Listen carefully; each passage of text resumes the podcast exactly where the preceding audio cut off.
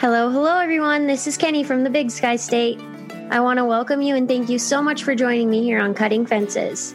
This is a podcast that advocates for the incredible people in the agricultural population who have suffered injuries, accidents, or have disabilities. Enjoy these amazing individuals' stories, experiences, equipment, life hacks, and more.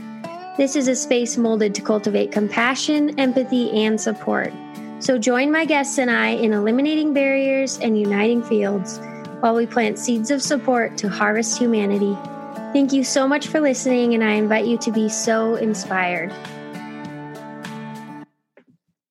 Hello, everyone. I hope this podcast finds you all with good health and lots of happiness. I am absolutely overwhelmed with the amount of support that I've gotten week to week. Thank you all so much. I've posted about it, but if you haven't already, check out the Cutting Fences website to read my blogs, listen to my podcasts, and shop my merchandise.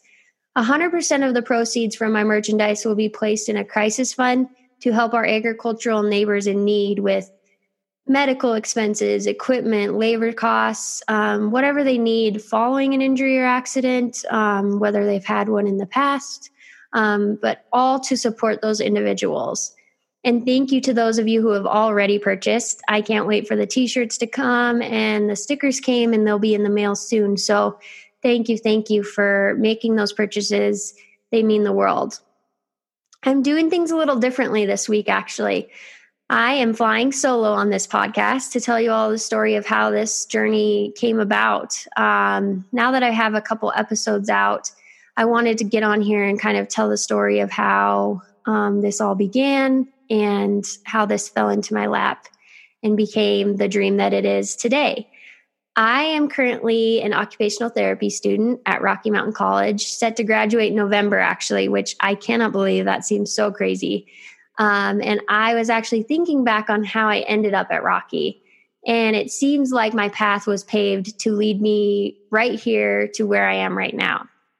I actually heard about the program from an article that was sent to me that was in the small town newspaper of Lewistown, Montana. And then, while completing the strenuous application pro- process to get into grad school, Rocky again popped out at me because they implement a class that covers agriculture and agriculture um, and OT. And so this just seemed right. And fast forward to the spring of 2020, I was asked to do a lecture on agriculture for my classmates since I grew up in and around it. So I reached out to some friends from MSU who were currently farming and ranching just to gather some quotes and information for my presentation. Just like that, within 10 minutes of texting, I had contacts for three individuals farming and ranching from the seat of a power chair. And this was what they call that light bulb moment for me from that moment, I knew that there was a reason this fell into my lap. It wasn't just a coincidence and that I needed to pursue this. So the planning began. And since then, I've had many nights laying awake, just smiling in bed and anxious to wake up the next morning to get to do the things I get to do, to get to speak to the amazing people that I get to speak with, um, and just do all these incredible things that I've gotten to do throughout the start of this business and look forward to all the things ahead. But the people that I have met, um, wow, I will forever be a better me from the conversations that I've had with these individuals and the relationships that I've gotten to make. Um, I I wake up every day and I kind of have to pinch myself because it's truly been a dream. And every single day it's been something new and exciting. I have gotten to I got to go to the AgriAbility regional training that was actually here in Billings because we are a conservative enough state that they could have it here in person. And that's the only reason that it was here in Billings. Um, again, I don't believe in coincidences. Um, at this training, I met so many amazing individuals and made the most valuable connections. I still just, that was such a blessing to me. I also got to present in Medora, North Dakota, the coolest little town. It was so much fun um, at the Nutrilix dealer meetings, where I was completely humbled to be featured on the same program as some of the most incredibly knowledgeable people that I've ever gotten to listen to. And the knowledge that I gained from sitting through those meetings truly was invaluable to me being able to be a part of the ag world and support the ag world, advocate for the ag world, and better serve the my population. I was reminded at this conference of just how special agriculture really is and how selfless these individuals in ag are, um, enduring and persevering through things that they have no control over, like weather and drought and prices and COVID, even. It's just, it, it was amazing. Um, yeah, and I've gotten calls as far as Connecticut and Canada of people wanting to connect and support my business and project, which is just amazing.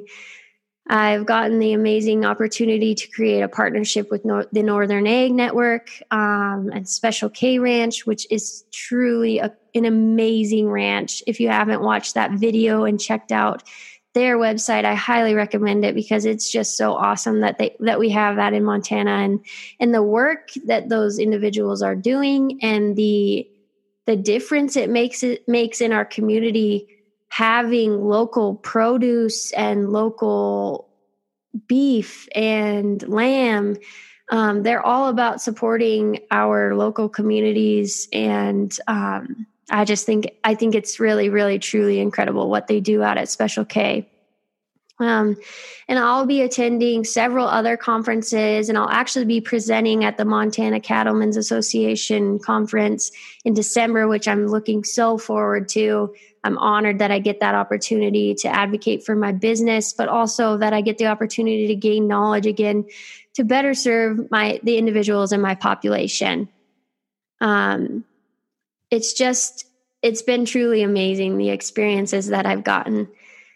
Um, and agriculture can be such an extremely thankless profession. And I want to extend my greatest gratitude and my most sincere gratitude to all you individuals working tirelessly to feed the world and thanklessly to feed the world. And thank you to each one of my podcast guests. You've had the strength to get on here and tell vulnerable stories for the sole purpose of helping others. If that's not ag, I don't know what is. And thank you to all my listeners.